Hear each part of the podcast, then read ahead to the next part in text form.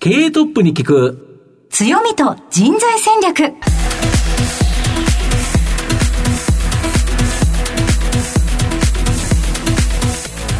毎度相場の福の神こと藤本信之です。アシスタントの飯村美希です。経営トップに聞く強みと人材戦略。この番組は相場の福の神こと財産ネット企業調査部長の藤本信之さんが注目企業の経営トップや人材戦略を担うキーパーソンをゲストにお迎えしてお送りします。企業を作るのはそこで働く人という形なんですがゲストには毎回事業戦略上の独特の強みとですねその強みを生かすための人材戦略じっくりと伺っていきます。はい、はい。今日も30分間お話聞けるの楽しみですね。はい。頑張りましょう。この後早速トップのご登場です。この番組は JAC リクルートメントの提供でお送りします。経営トップに聞く。強みと人材戦略。経営トップに聞く強みと人材戦略本日のゲストをご紹介します東証マザーズ上場証券コード7694いつも代表取締役社長坂本守さんにお越しいただきました。坂本さんよろしくお願いします。あ、皆さんこんにちは。よろしくお願い申し上げます。よろしくお願いしますよろしくお願いします。では、坂本さん、早速なんですが、はい。いつもの事業内容のご紹介をお願いします。当社はですね、はいあの、ネットで物を売るお手伝いをしている会社で、まあ、e コマースの総合支援を行うような会社です。で、まあ、具体的には、こう、お客様の e コマースの事業の成長支援を行うっていうことであったりとか、もしくは、あとは、まあ、最近は、あの上場させていただいてから、経営支援まで行っていくと。はいまあ、人物、金も入れていきながら、あまあ、お客さんの支援を行うという、まあ、そういうようなことをややらさせていただいている会社になります。はい。ありがとうございます。後ほど企業についてはじっくりと伺ってまいりますが、はいまずは、トップは企業にとって大切な人材であり強みでございます。トップのお人柄に迫らせていただきたいと思いますので、しばし質問にお付き合いお願いいたします。では、坂本さん、生年月日を教えてください。久しぶりですね、この1970 年10月7日です。はい今51歳になりますね。はい。ご出身はどちらでしょうか？出身は滋賀県大津市です。はい。子供の頃のご両親のご職業を教えてください。えーっと、NEC さんにお世話になってましたね。父親も母親も。あ、そうですか。はいどんなお子さんでいらっしゃいましたか？活発でしたね。はい。生徒会長に立候補するんだけど、生徒会長になれないっていう。なれなかったんですかそういうそういう感じでしたね。なぜでしょうか、はいそこは。まあ、まり人気がなかったかもしれ？ませんね。はい。でも、基本的には前に出るのはお好きだったんですか？すん、そうですね。あ小さい頃は好きでしたね。今は全然もう苦手ですけど。はい。小さい頃は好きでした。そうですか。はい。えー学生時代など夢中になったことがございましたら教えてください。うーん、そうですね。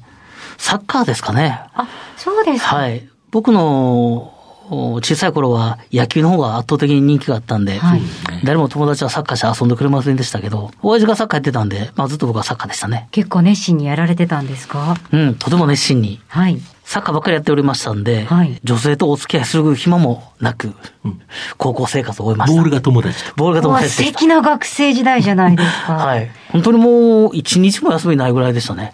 まるでサッカー強かったんで、あ、はい。あ、あの、周りのみんなが上手かったんで、あの、本当に休みなかったですね。実は以前別の番組でもお話そうですね伺ってるんですありがとがうございます、坂本さん結構学生時代旅に出られてたんですよね。そうですね。あの、先ほど申し上げたみたいにずっと今までサッカー漬けだったんで、はい。大学では違うことやろうとまず決めました。はい。なので、大学行って体育会系サッカー部を2日で退部して、あれ、一応入ったんですけど。あれ、はい。何が合わなかったんですか？いやいや、やっぱ違う人生の方がいいなと思って。あはい。プロのサッカー選手になれる才能が自分にはないなと思いましたんで、まあそこから、あの、日本、なんか、面白い人探しに行こうみたいな、はい。があって、あの、まあ、ブラブラ、自転車とか、はい歩きでいろんなとこ行きましたね。あ。えっと、ブラブラというのはどのくらいブラブラされたんですか？ブラブラでもかなりもう、本当に北海道かへら、あの、九州ぐらいまで、自転車で行ったり、いろんな経験がありましたね。ほぼ日本ですよね、そうですね。な、なぜ北海道スタートだったんでしょうか？うーんとね、僕が生まれて初めて行った海外旅行がインドだったんですけど、はい。まあそれもあのー旅行というよりもまあまあ一人で行ったんですけど、その時の行き地の飛行機で出会ったあー家族はい。の人たちがとても素敵なおじさんだったんで、あの、その方に会おうと。で、滋賀県住んでたんで、滋賀県から福岡、あ、その方福岡だったんですけど、はい。うん、滋賀県から福岡に行くよりも、まず滋賀県から、えー、北海道の小樽に行って、はいそこから福岡行こうと。はいはい。だいぶ遠いですけど。うんだいぶ、わざわざとおまりさんは、まあそれだけ福岡でその人お会いしたときに、まあお互いの喜びが増すかなと。あまあ学生なんで時間がたっぷりありましたはい。なんかそんな思いでしたね。はい。北海道からどういうルートで、うんこっちに来られたんですか？ねえ、もう忘れたな。でもね、基本は国道をずっと通ってた感じと、あと自分へのルールは、えー絶対にチャリンコを降りないと。チャリンコでいや、回ってない自転車で回ってたんですね。そうそうそうそうあはいあ、鉄道とかではないのですね。そうですね。あら、はい。あの、自分の足で。自分の足でやると。うんなんでこう、山とかすごいんですけど、はいこ押さない。う、押さないと。え、え、え、え、え、だけどきついじゃないですか。まあなんとなく学生なんで、そういう、んあの、そういうなんか変な自分に貸してましたね。やっぱりでもサッカー少年ですから体力あは。あまあそうですね。脚力はありそうですよね。はいでも本当にその時に人にの温かさに触れて、うんあれですね。あの、みんなご飯ご馳走してくれたりとか、はいおもろいな言うとお風呂入れてくれたり、はい。うん、やっぱそういうふうに、い育ててもらった関係は良かったですかね、今振り返ると。うん。あーめちゃめちゃ感謝してます。大体あの、駅に泊まって野宿してると、大体夜ご飯みんな大体連れてってくれるんで。ー、そうですね。か。そうお兄ちゃんどっから来たみたいな。そんなんでしたね。基本旅費はどうしてたんですか旅費はね、3万円だけ持ってました。3万円3万円。3万円でしたね本当に。最低限持って行って、そうですねあとは基本野宿という。そうですね。なんかそんな、なんかほら学生の時ってなんとなくそういう苦労をする体験をなんとなく求めるタイミングだったんで、うん。なんかそんなんでしたね。はい。いやー、かっこいい。さすがタフでいらっしゃいますよね。ですもう、今はすぐもう、気絶してしまうと思うんですよ。まあ今は50歳で今は。当時はもう、はいイケイケゴーゴーだったわけですね。ありがとうございます。えその後、最初の社会人のスタートというのはどちらになるんでしょうか？初めですね、えっ、と、大阪で、もう今はなくなってしまったんですけど、はいえーコムソン社という会社が入って、まあ、総合商社でしたね。はい。で、そこで、まあ、いろんな商売があったんですけど、はい。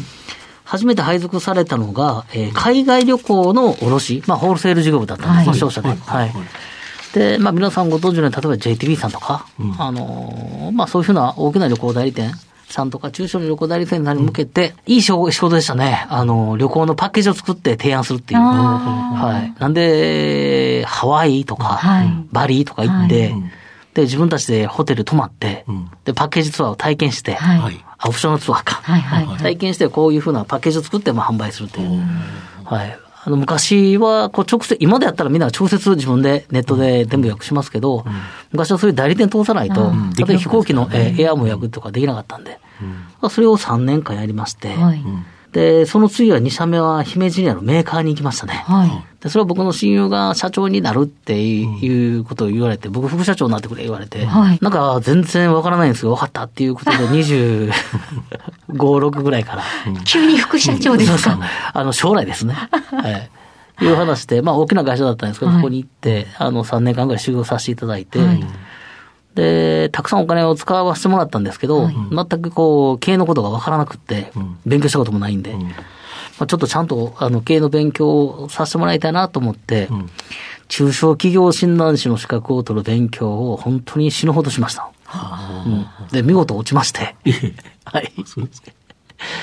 ただ、あの、落ち落ちたんですけど、まあ、面接で拾ってくれる会社がありましたんで、えっ、と、今は、えー、投資一部されてる、い行かれてるあの、船井総合研究所と会社がありまして船井総合に拾っていただいて、うんで、そこで約8年弱ぐらいですかね。うんはい。あの、経営のコンサルタントとして、まあ、いろんなうん中小とかベンチャーの社長さんはい。の、まあ、もう右腕として、いろんな商売を体験させてもらったり、提案してきたっていうのがミャンですね。はい。その後、いつも起業しようと思ったっていうのはなぜなんでしょうか、ぱ船総研の時のやっぱ経験がすごく起業のきっかけになってるんですけど、なんか僕、やっぱその中小企業の社長さんとか、ベンチャー企業の社長さん好きなんですよね。はい面白いですよね。めちゃめちゃ面白いですよね。はい。やっぱりこう優秀な、あの、大きな会社で働かれてて、ただ優秀な人がやりたいことあって独立なされてるケースとか、またあの、二代目、三代目の人とかも、みんなお親父がやってきたことをどう継ぐかとか、だい。たい三代目になったら、こう、おじいちゃんが作ったやり方じゃなかなかうまくいかへんから、そうですね。時代が変わってますからね。新しいええ変わってるからやろうみたいなんで、やっぱ皆さん、うん、なんていうの、すごくパッションがあるんで、まあそういうパッションがある人たちのお手伝いを、まあ一緒に授業を作っていくパートナーになりたいなと思って、それで、まあ独立したのがきっかけでしたね。はい。ありがとうございます。えーさて、坂本さんの人となりに迫ってまいりました。この後は組織の強みと人材戦略に迫ります。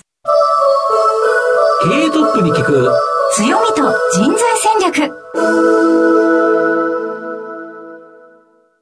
本日のゲストは、東証マザーズ上場、証券コード7694、いつも、代表取締役社長、坂本守さんです。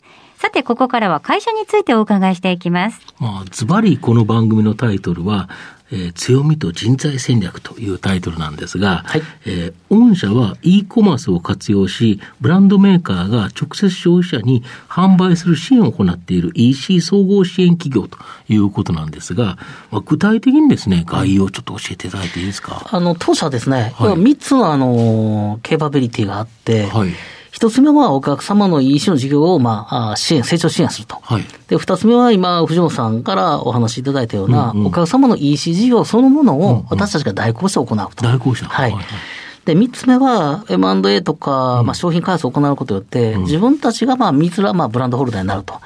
まあ、いうような、まあ、三つの形態で、えーお客様を支援させたり、まあ、ブランドをこう、いかに育成していって、ん。日本を成長していくようなブランドを作って、こう、世界中にやっぱり日本の商品を流通させていく、まあ、そういう支援をしていきたいな、というふうには思っております。なるほど。はい。支援プラス、まあ、上場後は、自らがブランドを持つということもそうですね。されてるとはい。いうことですね。はいなるほど。あと、御社の場合、大手企業のこの EC 支援、これもですね、数多くされてるんですけど、はい。その先ほど言ったように、上場後はですね、まあ、ブランドを持つということで、まあ、買収とか事業譲渡で、はい。その、いい製品、サービスをもらう。まあ、譲り受けてですね、御社自らが提供する。はいこれ、かなり伸びてるんですか？そうですね。あの、おかげさまで非常に順調に成長しているとは思います。なるほど。はい。例えば具体的にですね、どんなものがあるんですか？例えばですね、最近、えーっと、リリースはい。を、あの、M&A の、えーマッチングする会社さんが出していただいたものでいくと、はい。えーこれはですね、香川県にあるはいお花屋さん、お青果屋さん？そうですね。アマゾンで、はいえーお花を販売なされてる会社さんがありまして、はい。はい。えー社長さんが3年目だかな？はい。うん、で今まではあのリアルでしかなされてなかったんですけど、その社長様が、うんまあ、ネットでも売れる時代だからということで、花売りになされて、うんおすごくまあ成長してます。うん。ただやっぱり年商の壁っていうのがあるので、まあ、はい1億、3億、10億で一般的に言われますけど、はいはいこの壁に当たった時に、うんまあ、自分たちで新たに投資して、うんまあ、成長されていける会社もあれば、うんなかなかあの投資をする意欲があっても、なかなかその人物の金が揃わないという会社も人ありますので。材がやっぱり難しいですよね。そうですよね。うん特に地方であれば難しいので、うんであれば私たちがあの一緒にどう成長していくのか。なるほど。はい。なので、その会社さんで言うと、お e コマースで販売していくところを私たちがうんうんサポートさせていただく。なるほど MA で、あの、権利をいただきましたけど、うんお花自体は、そのお花屋さんから仕入れてますので、なるほどなるほどまあ、私たちのネットの売り上げが上がれば、その会社さんの売り上げも上がっていく。うんうん。なんかそういうふうなうんうん、共に成長していくっていうことが、まあ、すごく私たちの中ではキーワードで、なるほど。いいはい製品がある会社。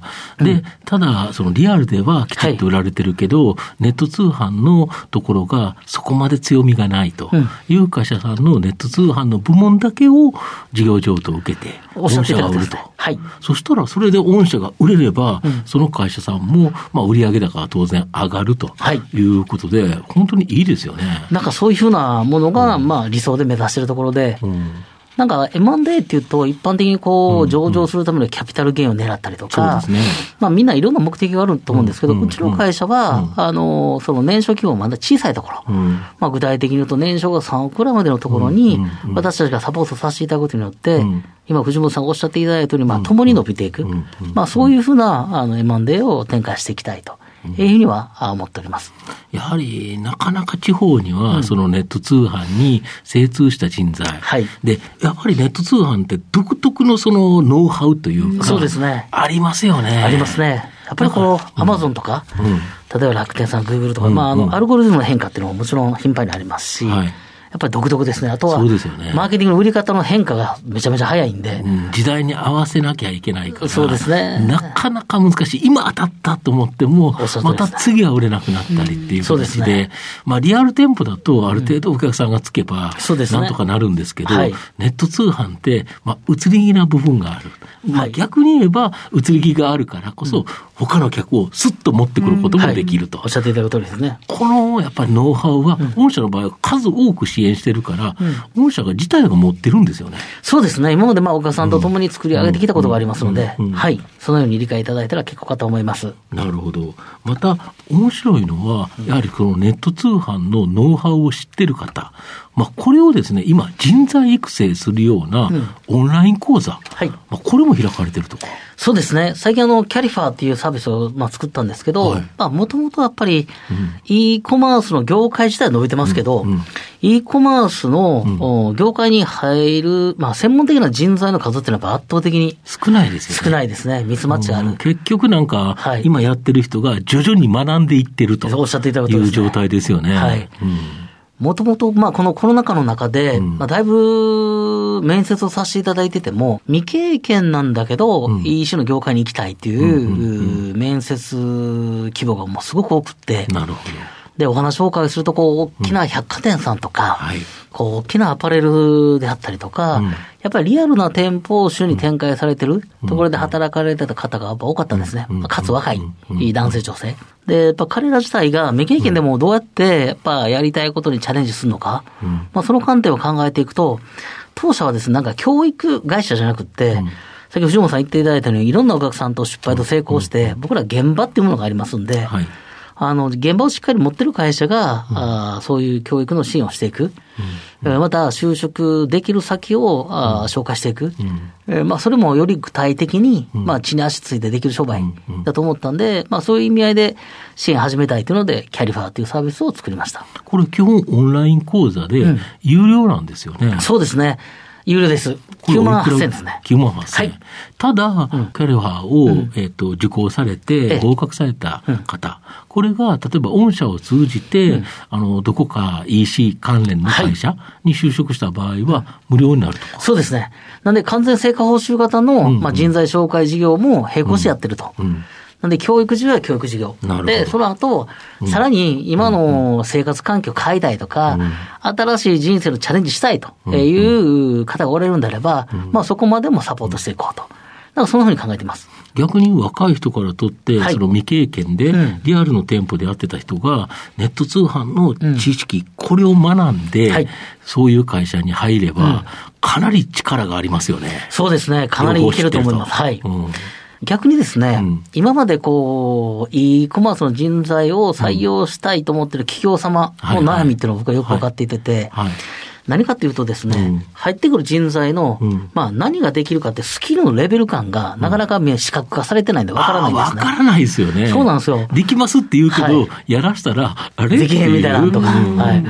あとは職務経歴書にみんないろいろ書きますけど、まあ、例えば書式も違えば、うん。まあ、レベルの統一感とか、客観的な視点がないんで、ないですよね。はい。で、私たちは、その教育してるときに、あの、すべて、まあ、同じプログラムでうん、テストを、あの、何度もやります。うんで、そうすることによって、このスキルが、あ身につテストいたかどそうですね、あの、を合格してるっていう、まあ、客観的な、うん。あスキルの資格化っていうことができてますので、うん。まあ、その辺で採用を検討していただく企業様に関しても、まあ、非常にまあご好評いただく。あなるほえど。その辺がキルがこの人とこの人にあるんだっていそうですね。分かった状態で採用できる。そうですね。ミスマッチが起こらないですよね。そうですね。そこが一番あの、大きなことだと思います。やっぱりこう、企業さんとね、あの、そこに就職される人たちのミスマッチがあると一番嫌なんで、まあ、それをなくしていく。まあ、そこがやっぱ現場をしっかり持ってる僕たち、だからこそできることだというふうには思っております。なるほど。はい。あとやはり人材というと、御社も当然人材がはい。非常に重要、企業にとって本当に人材重要だと思うんですけど、はい。御社の場合、採用はどのようにされてるんですか、うちはですね、あの、中途採用と、あと新卒採用、どちらも、えーやっております。なるほど。で、来年4月に入ってくる新卒が約、まあ25名弱ぐらいになっておりますんで、毎年まあその程度のまあ新卒採用してます。中途はどれぐらい取ってるんですか？中途はですね、えまあ年によって違うと思うんですが。年によって違うんですけど、今期で上期終わった時点だけで申し上げますと、50名ぐらいですかね。まあ、今はちょっとまあ上場させて、昨年12月させていただいたんで、まあ成長期でもありますので、うん。一気に入れてると。そうですね。今何人おられるんですか？今、スタッフ全部で260名ぐらい、まあ、アルバイトまで入れるとまあ300名弱ぐらいにはなりましたね。はい。5年前って何人だったんですか？5年前は多分60名ぐらいやったんじゃないですかねそし。たらもうこの5年間ではい4倍、5倍近い人数になって、そうですね。まあ、スタッフの数だけは、まあでもまあ、それでもまあ、売上成長ペース高ももっと増えてますよね。まあそうですね。売上がもっと増えてますけど、まあそれでもまだまだ成長ペースは、あの、遅いと思いますんで、まあもっとあの、ペースを、まあ今までとは違うペースで上げていきたいとは考えています。なるほど、はい。い。つもに来てほしい人材っていうか、うんうんこういう人に来てほしいっていうのははいなんかございますか、そうですね。あの、月並みの言葉かもしれませんけど、やっぱり誠実な人に来てほしい。それは、やっぱ私たちが扱うサービスっていうのは、はいあの、形がないサービスを扱っています。はい。なので、お客様のまた協力がなければ、はいお客様の成長支援も経営支援もできない。そこから考えていくと、やっぱり、まあ、例えば嘘をつかない。えー言ったことの約束をしっかり守れる。お客さんの期待通りに約束したことをしっかり守っていける子。またやっぱビジネスってそんなうまくいくことばかりじゃないので、まあ、売上が思ったように上がらん時でもしっかりお客さんと何があかんかを向き合っていける。まあそういうやっぱ誠実さっていうのは全てだと思ってますし、やっぱ僕たちの仕事っていうのは、やっぱお客さんの行動を変えていくっていうのが大きなあ役割だと思ってますので、そういった意味合いではやっぱ人柄、誠実さっていうものは一番重要なことだと思ってます。なるほど。それはだから案外ですね、スキルというよりも、まあ今まで育ってきた環境。の方がやっぱ重要だと思ってます。うんそういった意味で資質ですよね。資質ですね。なので私たちはどちらかというと、あの、中途採用してても、中途の未経験ももちろん入れてますし、なるほど。なので未経験な方から、まあ、やっぱ即戦力化していくっていう、まあ、ノウハウ、まあ、そういうものももちろん形作るっていうことをできているので、まあ、今回のような教育制度も作っております。御社のビジョン、経営理念などございますでしょうか？当初のミッションとしては、あの、日本の未来をまあ EC で作るっていうことをまあミッションとさせていただいています。やりたいことっていうのは、やっぱりその、日本の企業の、商まあこれから少子これからなるので、はい。まあ日本の商品うん。がやっぱ世界中に流通していくようなサポートをどうしていくのか。なるほど。はい。えーそれがやっぱ私たちの最終的にやりたいことで、まずやっぱ国内でもしっかり人気のある商品に成長する支援をする。で、それからやっぱ海外に羽ばたいていただく支援もしていく。まあそういう会社になっていきたい。まあこれは当社の今ミッションだというふうに考えております。まあ逆に言えばネット通販だからこそできるっていうところもありますよね。おっしゃっていただく通りですね。そうですよね。リアル店舗だったら、なかなかそこうのね、ニューヨークに出して、どこに出して、どこに出して、大変なんだけど、めちゃめちゃおっしゃっていただくとですねネット通販だとはい、本当にいい製品、サービスを作り、しかもいいマーケティング。ここはマーケティングが必要ですよねめ。ちゃめちゃ必要だと思ってます。うんあと当社はですね、やっぱなるべく多くの国で販売できるっていうことを目指していまして、はい。例えばね、中小企業の方と喋ってると、ん。例えばタイではい。物を販売した時にうん。売れなかったら、うん。うん。これは僕からするとこれはタイで売れなかったんですけど、初めて海外にチャレンジした場合は、その会社はね、海外ではうちの商品売れなかったって話なんですよ。ああ、本当はタイで売れなかっただけで、そう。隣のインドネシアに行ったら売れると売れるかもしれない。しもしかしたらカンボジアだったら売れるかもしれないのに、通りです。ということですよね。はい。向き不向きって国々によって全然違いますよね。全然違いますね。なので、まあそういった意味でチャレンジするっていうのは、うん。例えばニューヨークでも売れて、例えばカンボジアでも売れてみたいな、どんだけたくさんの国でやっぱ販売していくのかっていうことを、やっぱどう作っていくのか。まあそれがあやりたいこと。やっぱりほとんどやっぱり日本のものって対中国、もしくは対アメリカの方で売れてますんで、まあそういうものを変えていけるようなものを、まさに藤本さん言っていただいたような、やっぱり e コマース、低コストで、早くたくさんできますから、まあその利点をやっぱ活用していきながらやっていきたい。ただ裏側ではこうテクノロジーをもちろん使っていろんなプラットフォームを作っていますけど、あーやっぱりやりたい、僕がやりたいのはやっぱ事業をお客さんと作るってことなので、やっぱ人をやっぱたくさん入れていく。で、人を入れてお客さんと失敗と成功、トランドレアを繰り返していく。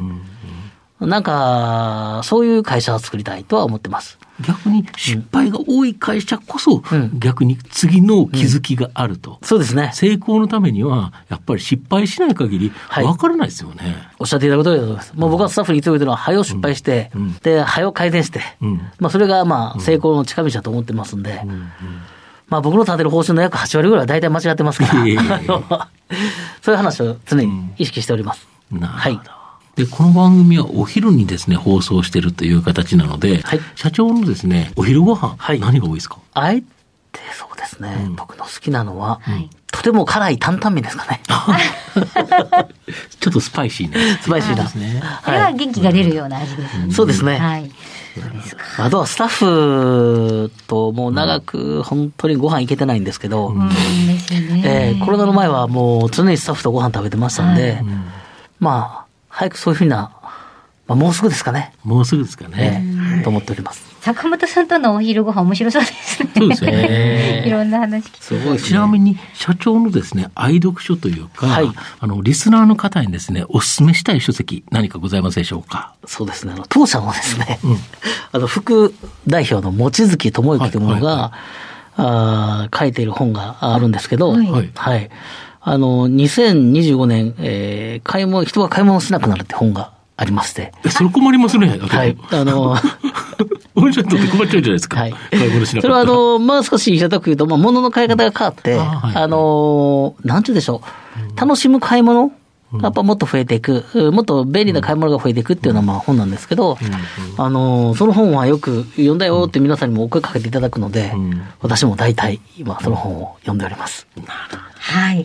ぜひぜひ、えー皆さんにお手に取っていただきたいと思います。はいもう一度タイトルよろしいでしょうか？2025年、人は買い物をしなくなる。人は買い物をしなくなる。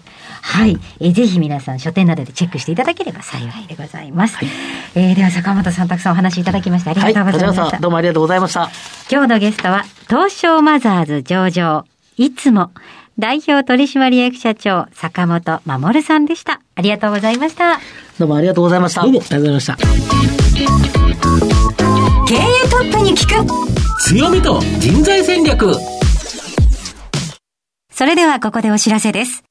東証一部上場 JAC リクルートメントは世界11カ国に展開するグローバルな人材紹介会社です。スペシャリストや管理職の人材紹介を通じて長年にわたり多くの企業の成長に貢献した実績を持ちます。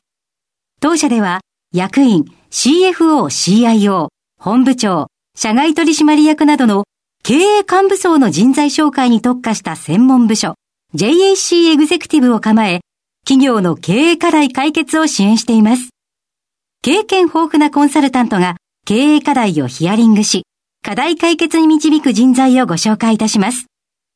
企業の経営改革を担う人材など、経営幹部の採用なら、東証一部上場、証券コード2124 JAC リクルートメントにお任せください。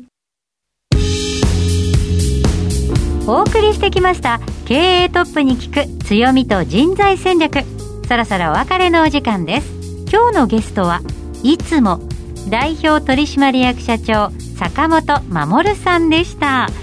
いややっぱりあの面白いご経験をお持ちの方が多いですねそうですね。やっぱりなんかずっと野宿で日本を回るなんて、はいなかなか難しいですよね。がありますよね3万円持ってですからはね。い、お話聞いてるとなんかその体験したような気持ちになれてとってもやっぱりこっちも元気もらえますね。そうですね。はい、えーぜひぜひ番組を最初から聞けなかった方も終了後はラジコのタイムフリーはもちろんポッドキャストでもお楽しみいただけますのでラジオ日経のウェブサイトをチェックしていただければ幸いです。それではここまでのお相手は相場の福の神財産ネット企業調査部長の藤本信之と、飯村美希でお送りしました。来週のこの時間までほなまた、お昼やで。経営トップに聞く強みと人材戦略。この番組は JAC リクルートメントの提供でお送りしました。